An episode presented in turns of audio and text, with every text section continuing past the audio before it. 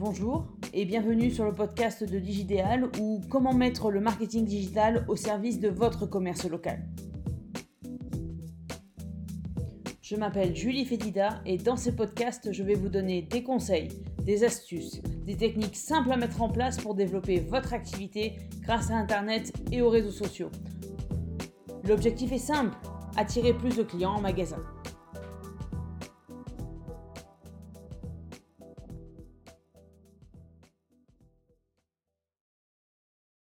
Sixième podcast, le marketing digital, les idées reçues, deuxième partie. Quatrième idée reçue, il faut absolument un site internet pour être visible. Là encore, non. Loin de moi l'idée de minimiser l'intérêt d'avoir un site internet comme outil de communication. Aucun professionnel du marketing digital digne de ce nom ne peut décemment vous dire qu'avoir un site internet ne sert à rien. Cela fait partie des canaux de communication et de vente les plus efficaces dans le monde du digital. Mon propos ici est de rassurer ceux qui pensent qu'avoir un site internet est la seule solution pour être visible et pour vendre. Car pour les entreprises qui viennent de se créer, pour les entrepreneurs qui ne sont pas à l'aise avec l'outil informatique, pour les petites structures, avoir un site peut représenter un investissement financier, surtout si on fait appel à un développeur ou à une agence, et surtout un investissement en temps bien trop important. Pour ceux qui souhaitent être visibles sans passer par la casserole presse, il existe des alternatives plus faciles à prendre en main qui peuvent renseigner sur votre expertise, sur vos produits et vos services, aussi bien qu'un site internet. De plus, les moteurs de recherche prennent en compte tout ce qui est en rapport avec votre entreprise. Que ce soit ce que vous publiez sur les réseaux sociaux, sur les blogs, sur les forums, sur les groupes, les interactions de votre communauté, les avis, etc. Vous pouvez donc obtenir un positionnement intéressant, voire suffisant pour booster votre activité avec ou sans site internet. Vous pouvez bien sûr choisir de créer votre site internet dès le début de votre activité et c'est très bien. Tout dépend de votre secteur d'activité, de vos affinités, avec quoi vous êtes le plus à l'aise, de votre niveau d'intimité avec l'ordinateur, on en parlait tout à l'heure, et surtout du temps et du budget que vous souhaitez y consacrer. Cinquième idée reçue, construire une page sur les réseaux sociaux suffit. Non. Beaucoup de chefs d'entreprise font l'erreur de créer une page sur Facebook, un compte Instagram, un profil sur LinkedIn, d'y ajouter les informations d'usage de base et de laisser la page telle qu'elle sans l'alimenter, c'est-à-dire sans ajouter de nouveaux contenus régulièrement. Ils pensent que le seul fait d'avoir créé une page au nom de leur entreprise suffit à attirer des clients potentiels. Or, et merci les algorithmes, si vous ne publiez pas régulièrement, si vous n'alimentez pas vos pages avec de nouveaux contenus, si vous n'engagez pas votre communauté, votre visibilité sera automatiquement limitée ou réduite. En effet, les algorithmes n'ayant pas de vos nouvelles, entre guillemets, depuis un certain temps, oublieront d'afficher vos pages. On parlait de site internet tout à l'heure, c'est pareil pour eux.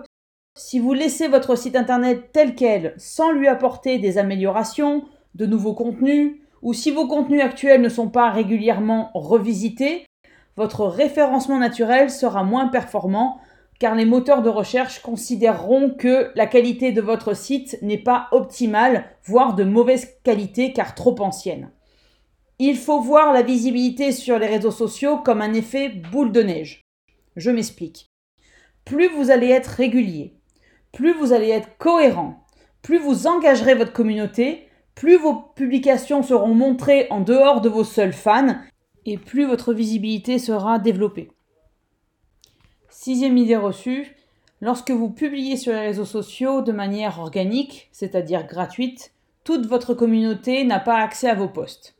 Eh bien malheureusement c'est vrai. On ne va pas se mentir, et ce n'est d'ailleurs un scoop pour personne. Le but des sociétés derrière les réseaux sociaux, c'est de gagner de l'argent. Pour cela, des sociétés comme Facebook ont volontairement privilégié la visibilité des postes privés, des postes des profils Facebook, et diminué la visibilité des postes des pages professionnelles. Résultat, lorsque vous publiez depuis la page de votre entreprise, seule une partie de vos fans voit la publication. Première solution, et première parade à cela, c'est de poster régulièrement des contenus engageants qui font réagir votre communauté les incite à commenter, à partager, à publier des avis, à mentionner le nom de votre entreprise sur des posts qui partageront avec leur propre communauté. Ainsi, vos posts seront diffusés en dehors de votre communauté et l'effet bout de neige dont nous parlions à l'instant commencera à faire effet. La deuxième parade étant bien sûr de faire des publicités ciblées pour donner un coup de boost à votre visibilité, mais nous en avons déjà parlé plus tôt dans ce podcast. En parlant de publicité, le dernier sujet que je voulais aborder aujourd'hui avec vous concerne justement la publicité pour les réseaux sociaux. Si les réseaux sociaux minimisent la portée organique des pages Facebook, c'est pour inciter les entreprises qui ont un espace professionnel sur le réseau à faire de la publicité. Je ne vous apprendrai rien en vous disant que le but des sociétés qui sont derrière les réseaux sociaux, quelles qu'elles soient d'ailleurs, est d'inciter ses membres à faire un maximum d'interactions, à générer un maximum de contenu pour ensuite vendre les données démographiques, les données comportementales qui en découlent aux entreprises et ce via des outils de publicité ciblés. La plus facile à mettre en place est notamment le boost de publication.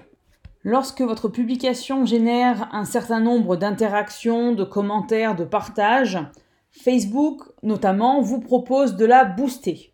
Simple et facile à mettre en place, booster une publication permettait au départ à Facebook d'inciter les entreprises à faire de la publicité rapidement et donc de faire du chiffre.